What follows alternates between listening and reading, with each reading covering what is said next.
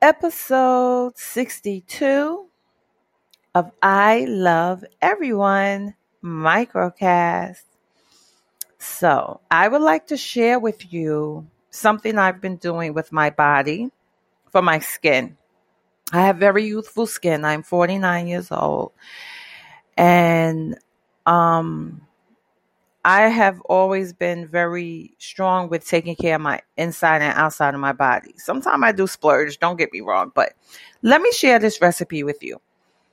Go buy um, coconut, the coconut in a jar, you know, whichever kind you like, the uh, original, the um, you you guys know the organic coconut. Um, take a lemon one or two, it's up to you. You, you know, scoop some out, put it on the side. You squeeze the lemon through your fingers so it can collect the seeds and the juice can flow into the coconut. You mix it up.